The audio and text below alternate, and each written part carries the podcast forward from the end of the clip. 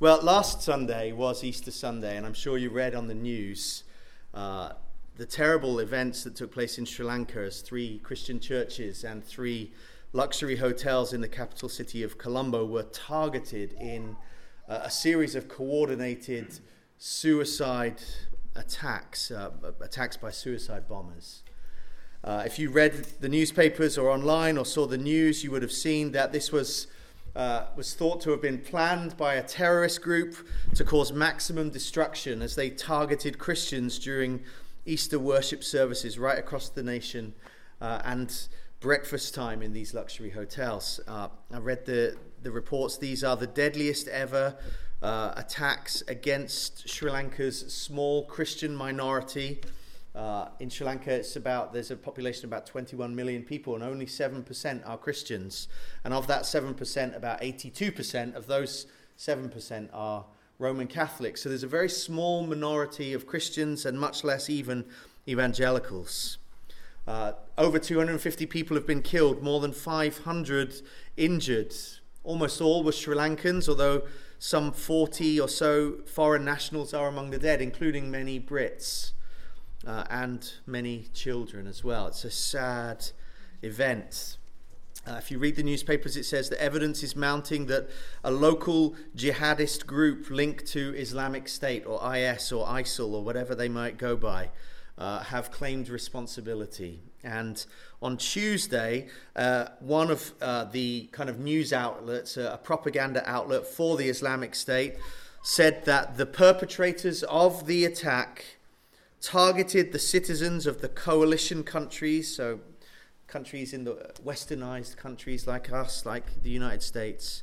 They were targeted together, this is what they claimed, together with Christians in Sri Lanka. And then they released a video of the men who they said it were its bombers pledging allegiance to ISIS and their ideology. So, how are we as Christians supposed to respond to tragic events such as we witnessed last Sunday? How are we as Christians supposed to uh, respond when other Christians, our brothers and sisters, granted those we've never seen or met, are targeted and experience unjust suffering? And how are we as Christians living in this world, in this area, in this community, uh, which is uh, different but nonetheless hostile to our faith and to our Savior, how are we to respond when we experience trials and persecution for our faith? It may not be that people are bombing the hotels or the churches that we go to. They may not be seeking our downfall and our death, but they may mistreat us and abuse us because of our faith in Jesus. Well, we know from our study so far that 1 Peter is written to such people for such a time.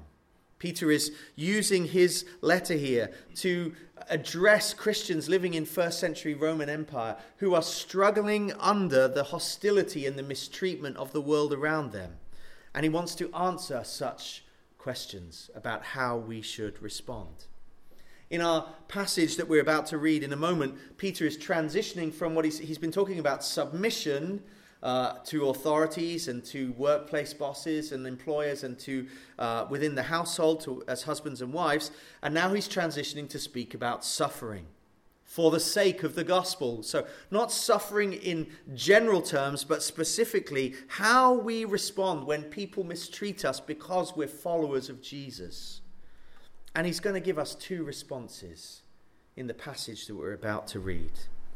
Uh, so we're going to pick it up in verse 8, which I know we've already covered, but it's part of the same unit. We're going to read through to the end of verse 17 together, and then we're going to see the two responses that Peter calls us to when faced with following Jesus in a hostile world.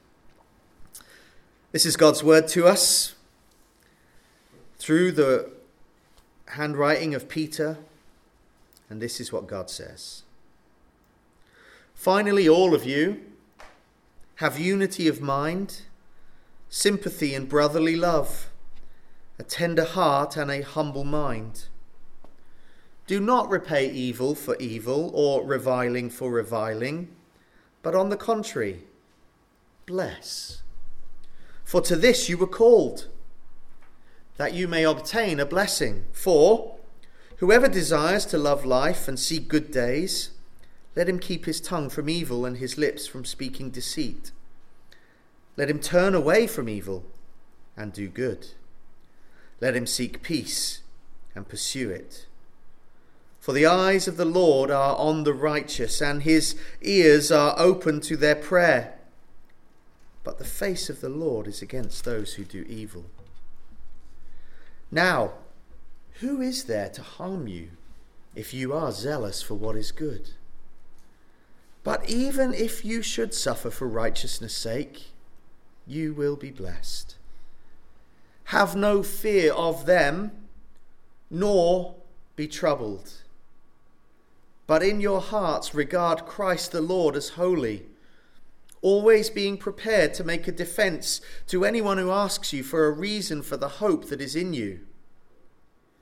Yet do it with gentleness and respect, having a good conscience so that when you are slandered, those who revile your good behavior in Christ may be put to shame. For it is better to suffer for doing good, if that should be God's will, than for doing evil. God's word to us. Two responses when we think about big tragic attacks against Christians like those in Sri Lanka, or when we think about more trivial responses, uh, trivial attacks against Christians around the workplace or in the neighborhood or at school. Two responses that Peter gives us here. Firstly, in verses 9 to 12, we get a response of be Christ like. And then in verses 13 to 17, be Christ honoring. So, how should Christians respond to persecution and unjust suffering for the sake of Jesus? Be Christ like, be Christ honoring. Let's begin with that first one be Christ like in verses 9 through 12. Well, already, as I said, Matt covered verse 8 for us separately, and that summarizes how the church is supposed to be towards one another, how we're supposed to live as brothers and sisters, characterized and marked in our relationships together as a local church family by brotherly love and unity together.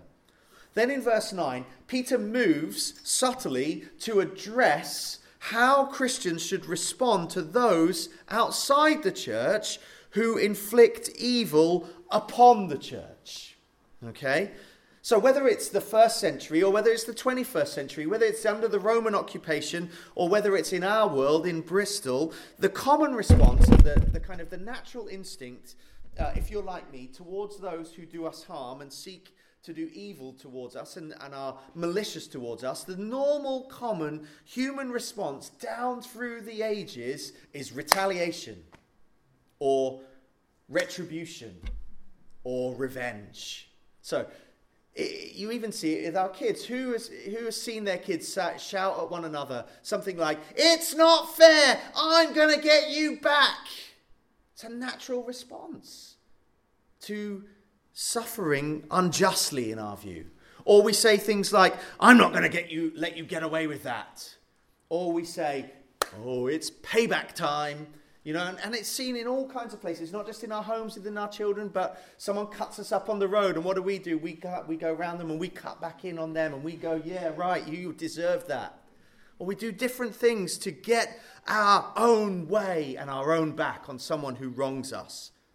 Now, Peter knows all about this. He's not, it's not a hypothetical kind of uh, academic exercise for Peter. If you remember um, it, that very first kind of Maundy Thursday, if you like, back 2,000 years ago, late on that Thursday evening outside of Jerusalem, Jesus and his disciples are in the Garden of Gethsemane, and Judas leads a small band of soldiers into the garden to arrest Jesus. And he betrays him by a kiss into the hands of his enemies so that he could be put on trial and executed on a cross. And what does Peter do? In the midst of this betrayal and this arrest of Jesus, he whips out his sword and he cuts the ear off of one of the men who's in the group come to arrest Jesus. He seeks revenge and retribution because he thinks that this is not right. He knows the sinful inclinations of our hearts towards retaliation and towards revenge. And yet, in that moment, Jesus picks up the guy's ear, puts it back on his head, and heals him, and rebukes Peter in doing so. Because revenge and retaliation is inconsistent with gospel mission. So Peter knows firsthand the temptations, but he calls us to be markedly different from the world around us. He calls us to be Christ like. In the face of unjust suffering, the temptations to respond with angry words and with angry thoughts and with unkindness and with mouthing off and gossip and slander and malice and evil are not allowed for those who claim the name of Jesus Christ as their Saviour. If you have been born again to a living hope through the resurrection of Jesus Christ, the command here in verse 9 is do not repay evil for evil or reviling for reviling. That's no longer an option. It's not something that is on the table anymore, tempting as it might be to strike back against those who do us harm. But if you notice, Peter goes even further. Not responding to insults and slander and mistreatment is difficult. I'll, I'll grant you that. I find that difficult. I want to get my own way and get my own back. Non retaliation is hard, there's no doubt about it. But God calls us to go even further, way beyond simply restraining our sinful responses. In fact, He calls us to do the unthinkable. Did you see that in verse 9? Do not repay evil for evil or reviling for reviling, but on the contrary, bless. He calls us to do the unthinkable. He calls us not just to restrain our evil thoughts towards our enemies, but to bless them. This is right in line with Paul's commandments. You get uh, Romans 12, 17. Repay no one evil for evil, but give thought to do what is honorable in the sight of all. Or 1 Corinthians 5 15, see that no one repays any, anyone evil for evil, but always seeks to do good to one another and to everyone. This is right in line with uh, and rooted in the teaching and the example of Jesus. Consider his words on the Sermon on the Mount in Matthew 5 11 and 12. Blessed are you when others revile you and persecute you and utter all kinds of evil against you falsely on my account. What are we to do? Rejoice and be glad not revenge and retribution. Rejoice and be glad, for your reward is great in heaven. For so they persecuted the prophets who, were before you. Or what about Jesus in Luke chapter 6, 27 and 28? But I say to you who hear, love your enemies, do good to those who hate you, bless those who curse you, pray for those who abuse you. In the Greek culture at the time, uh, to bless someone was to speak well of them in public. So if you wanted to bless someone, you would big them up in public. But Jesus here tells us it goes further than just speaking well of someone in public, it's speaking God's favor on someone. It's praying for them. Bless those who curse you. Now, don't misunderstand. We're not saying, and God is not saying, and Peter is not saying, that we should bless evildoers and ask God to, uh, to make what they do with their hands successful, and may they prosper in all they do, and may their lives just be cupcakes and rainbows. No, we're not to, play, to pray those kind of blessings on them, but we're to pray for them. What are we to pray? We're to pray that their eyes might be open to see the depths of their sin that their eyes might be open to behold the gospel of Jesus Christ, and that God, in his mysterious providence and in his grace, might grant them repentance, that he would do for them what they need most of all, that God would save them. So when we sing stuff like, There's no sinner beyond the reach of your mercy, do we really believe that? And is that really seen in the way that we pray for our enemies? The story is told of a Christian soldier who was living in the barracks with his unit.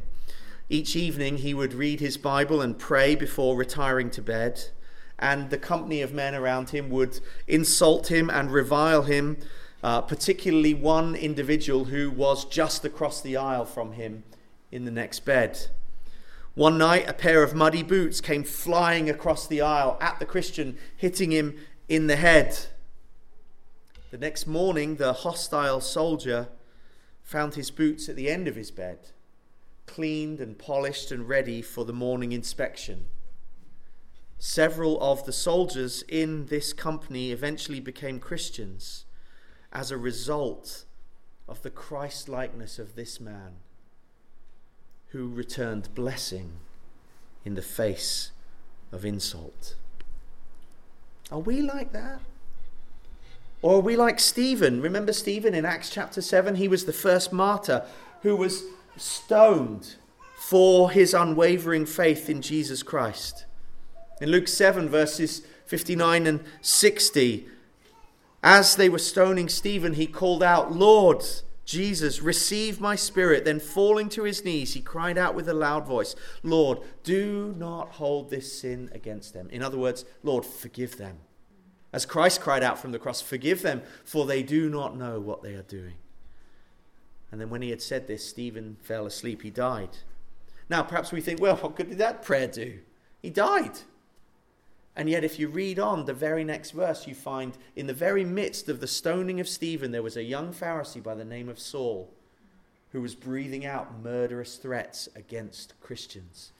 And he led a wide persecution, a violent persecution against Christians, going to neighboring towns and villages and cities, arresting Christians so that he could throw them into jail because of their faith in Jesus Christ. And then what happens just one chapter later in Acts chapter 9? Stephen's prayer is answered.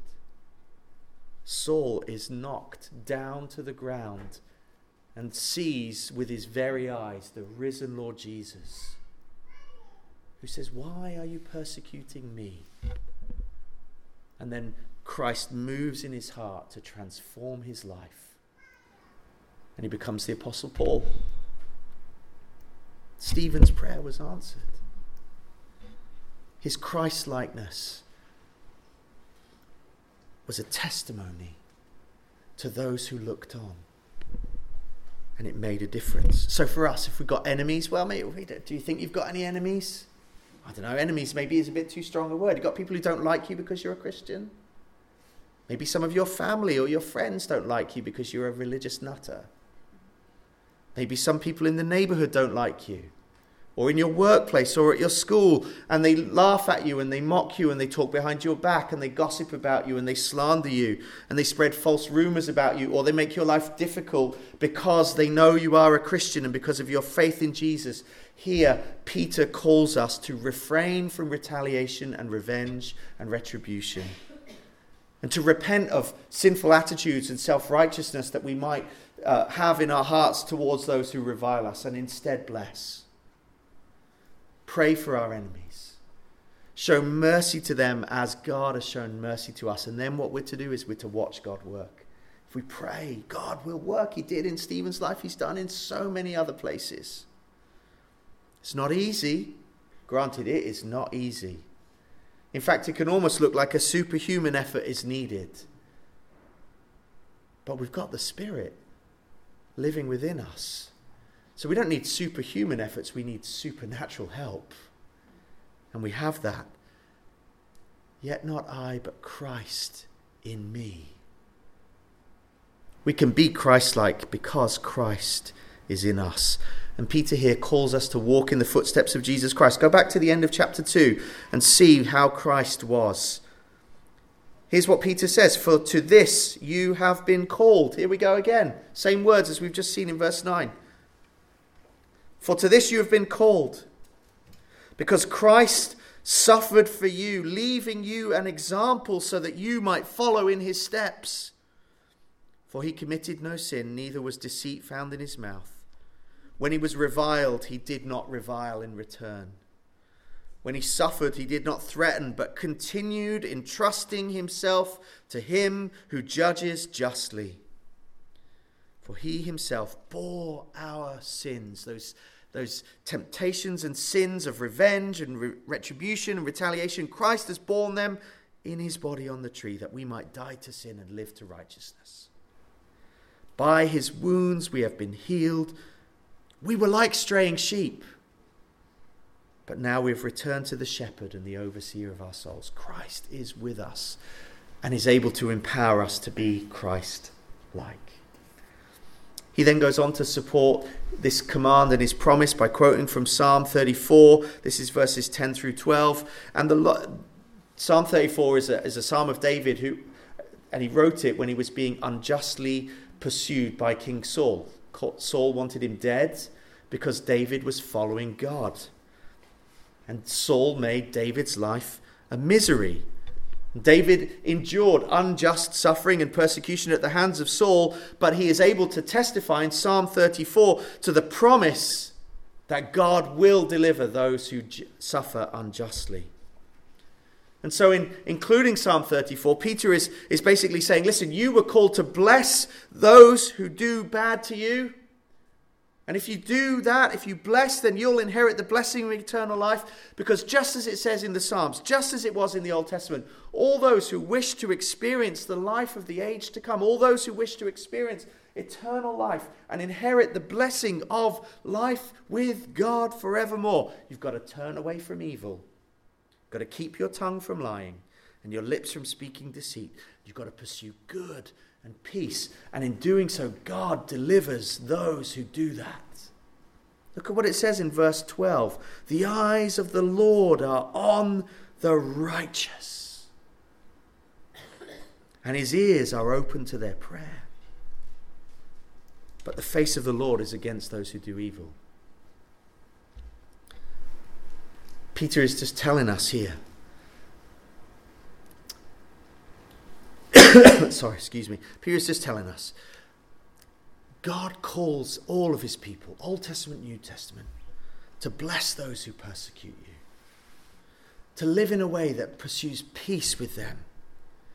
And if you've received new life, if you've been born again to the living hope through the resurrection of Jesus Christ, then you will live such a transformed life that will provide the necessary evidence that you have been saved. That's what he means when he says in verse 9, Bless, for to this you were called, that you may obtain a blessing. Peter is not saying that our salvation is contingent upon our good works, he's saying our good works flow from our salvation. If we've received a blessing, we will bless.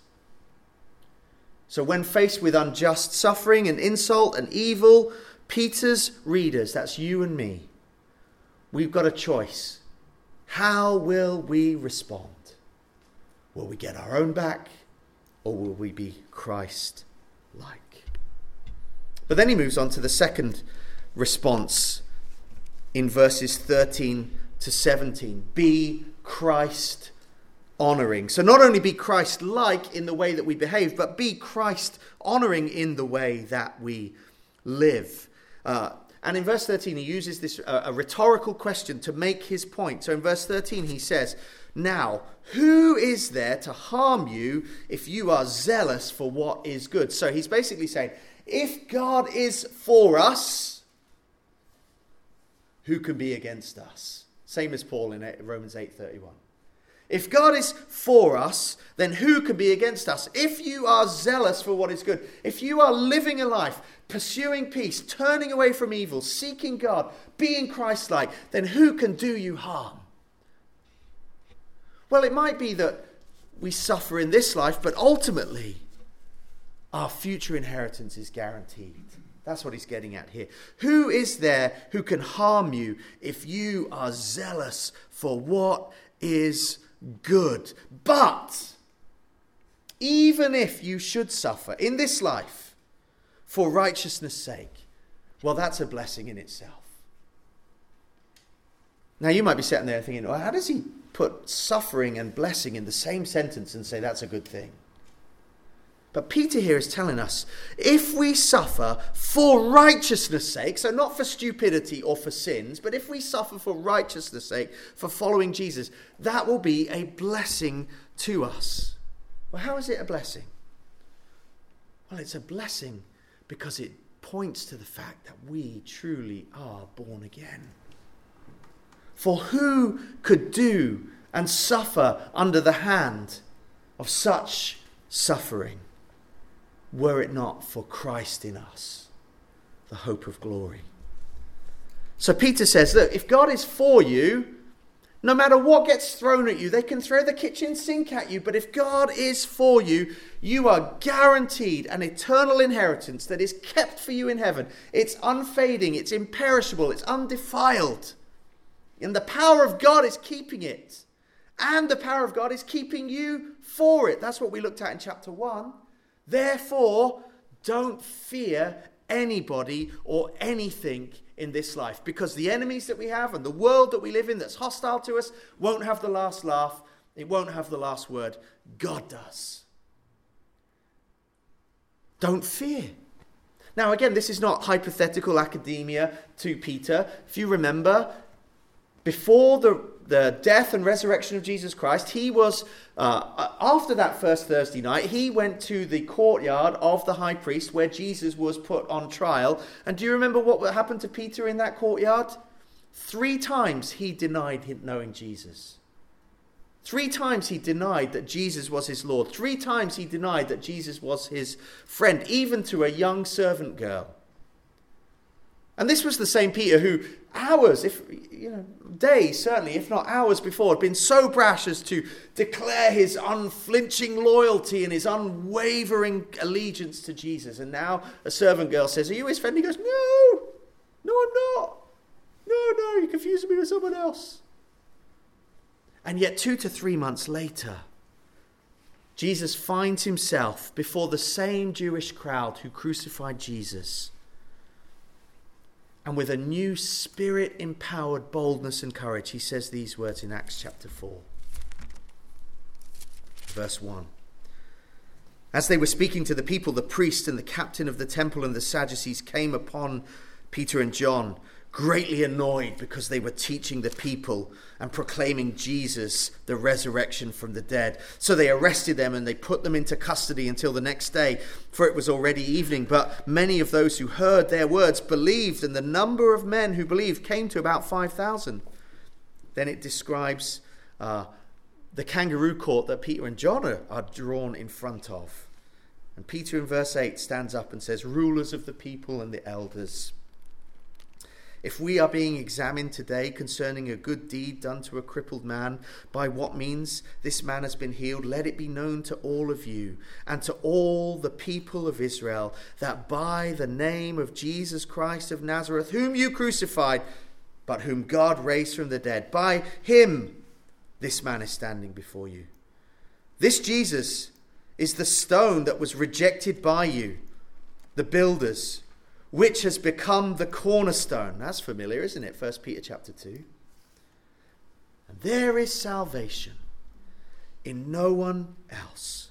For there is no other name under heaven given among men by which we must be saved. Peter is qualified to tell us not to fear people because he went from a man who, was fearful of little servant girls to a man who had utter confidence in Jesus before the, the Jewish religious rulers of the time. Do not fear. If God is for us, who can stand against us?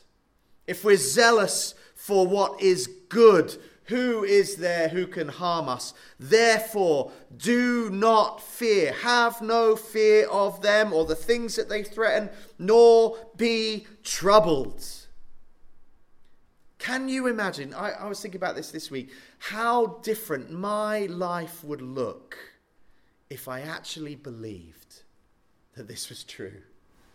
You know, so I was thinking about this. How different would my conversations with my neighbors be? There would actually be conversations with G about Jesus if I really believed that this was true. If I really believed that there was no one who could do harm to me and I should not fear anybody because of my faith in Jesus Christ, then it should make a massive difference to the way that I live. And yet, I too often, I do, I shrink away from those hard conversations. I shrink away from inviting them to church, or I shrink away from inviting them into our home because I think, oh, I don't want them to not like me because I'm a Christian. I don't want to have that awkward silence. I don't want them to laugh in my face and say, Come on now, why are you hoping in a Jewish guy who's been dead 2,000 years? Oh no, he's alive. Well, how? Well, I believe he was raised from the dead. Well, where's the proof? And then you think, oh, oh, I don't want to get into a conversation like that. So I'll just, I'll just talk about the weather and the football and the patio.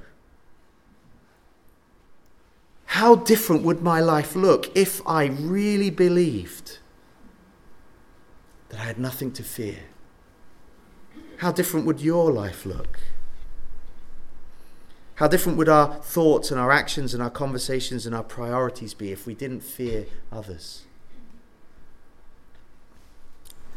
You know, we sing that song, Jesus is better.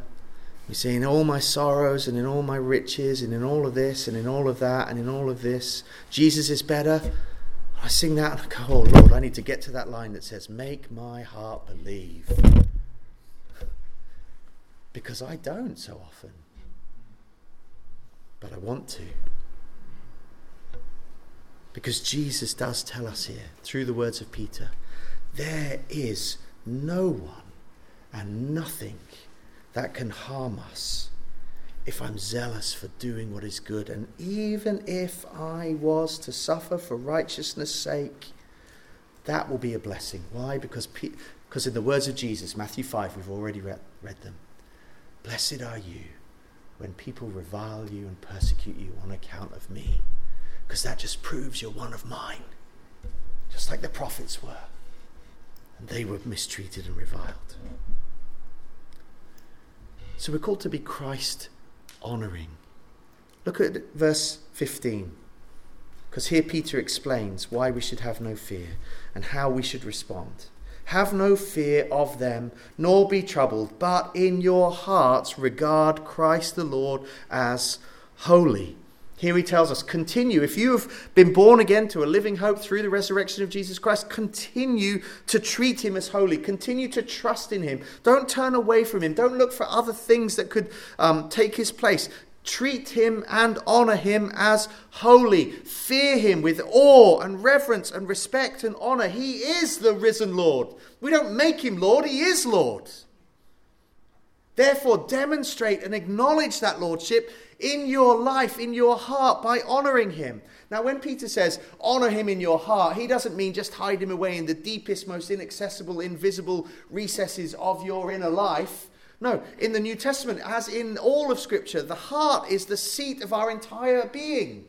It's our wills, it's our emotions, it's our, it's our behaviors, everything flows from the heart. So it, it, Proverbs, Proverbs 4.23, the writer of Proverbs says, guard your heart, for from it flows the wellspring of life. Our hearts, it's everything about us.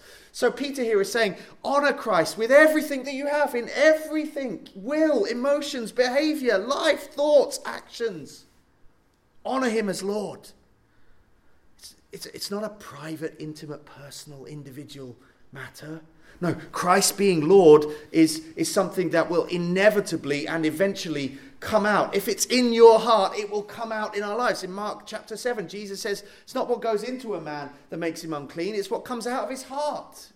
What comes out of our hearts affects our outside and our bodies and what we do and what we say and what we think. So Peter says, If you are honoring Christ, in your heart as Lord, that will change the way that you live, especially in suffering. It's, this verse 15 is a call here to show the world that Christ has captured our hearts and he controls our hearts. That we're joyful in the face of suffering, that we're kind in the face of unkindness, that we're loving towards those who don't love us, we're submissive to those who are in authority over us, we forgive those who sin against us, we pursue Christ likeness in every area of our life. It's having a deep and, a, and an unshakable confidence in Jesus Christ that changes everything about us. And as we live this way, as we honor Christ in our hearts, Peter says, listen, people are going to come towards you with questions. Verse 15 In your hearts, regard Christ the Lord as holy, uh, always being prepared to make a defense to anyone who asks you for the reason of the hope that is in you. So, How do we know if we're honoring Christ in our hearts and it's changing the way that we're living? Peter says people will come with questions. Some people will come with accusations, which is why he uses the word defense. So sometimes it could be informal, sometimes it could be formal, sometimes it could be conversations over the fence, other times it might be a conversation in a courtroom for being a Christian. But Peter says if you're living in a way that follows Christ in a hostile world, be sure people will ask you questions about why you live that way. And when you do, be ready to answer them. Be ready to give them an answer for who you are, why you the, are the way that you are, why you are different, and what makes that difference. Sometimes verse 15 is used as the proof text for uh, pursuing apologetics and Christian philosophy and understanding in the world. And that's certainly a legitimate application of the verse, but Peter is not calling Christians to a study of apologetics. He's not saying every Christian needs to be an expert in the deepest, most profound questions of life in the universe. Some people need to do that. Some people need to be ready to answer rigorously and academically about how the Christian faith marries up with science and history and philosophy and this and that and the other. But here, Peter is calling just regular Christians like you and me to be prepared to give the reason for our hope. And when he's talking about hope, it's not our own pers- little personal piece of hope. He's talking about the hope that is in you. That you there is plural. What is the hope that you, Christians as a church, have? It's not, oh, well, I hope because I put my hope in Jesus when I was five. It's, I have hope together with God's people that Christ was crucified and was raised on the third day. It's a call to be ready to give our hope as believers. So, verse 15 is the way that we respond when we're faced with unjust suffering, when we're faced with accusations, when we're faced even with just friendly questions. How should we live? Well, he says, be Christ like, be Christ honoring. Honor Christ in your heart as Lord, and be ready to make a defense, to give an answer for the hope that we have. A hope that one has paid for our sins, that one has died in our place, that one was raised to life, and that with him, united to him, his death is our death, and his life is our life. It's being ready to be so sure and so confident that we're able to say, This isn't pie in the sky, this is true. And it could be true for you too. There's hope in a risen Jesus, one who died but is alive again and offers the rescue and the forgiveness from sin. Peter wants us to be Christ like and unapologetically Christ honoring. To testify to the truth and power and reality of the gospel in our lives. But then look at verse 16 because he goes on to say how we should do this with gentleness and respect. That's the same words he used in chap- earlier in chapter 3 to speak about wives having a gentle and quiet spirit. Gentleness and respect. Gentleness right there. Have a good conscience. So, we're not just to say the right things, we're to live the right things too. We're to honor Christ with our lips and our lives. We're called to live in such a way that upholds the testimony, not undercuts it. We're to live with humility and meekness, not arrogance and aggression. We're not to strike back at those who strike at us. We're to advance the gospel of Jesus Christ by emulating the manner and the tone of Jesus Christ. We're to further the cause of Christ by people who by being people who exhibit the character of Christ. We're to talk the talk and walk the walk. And the result is in verse 16 and 17 that those who persecute us, those who mock us, those who accuse us, those who stand against us might be put to shame. That's not that they'll get embarrassed. That's that uh, it's, a, it's a kind of a, it's a military term. They will not experience the shame of defeat, the shame of being uh, of losing the battle.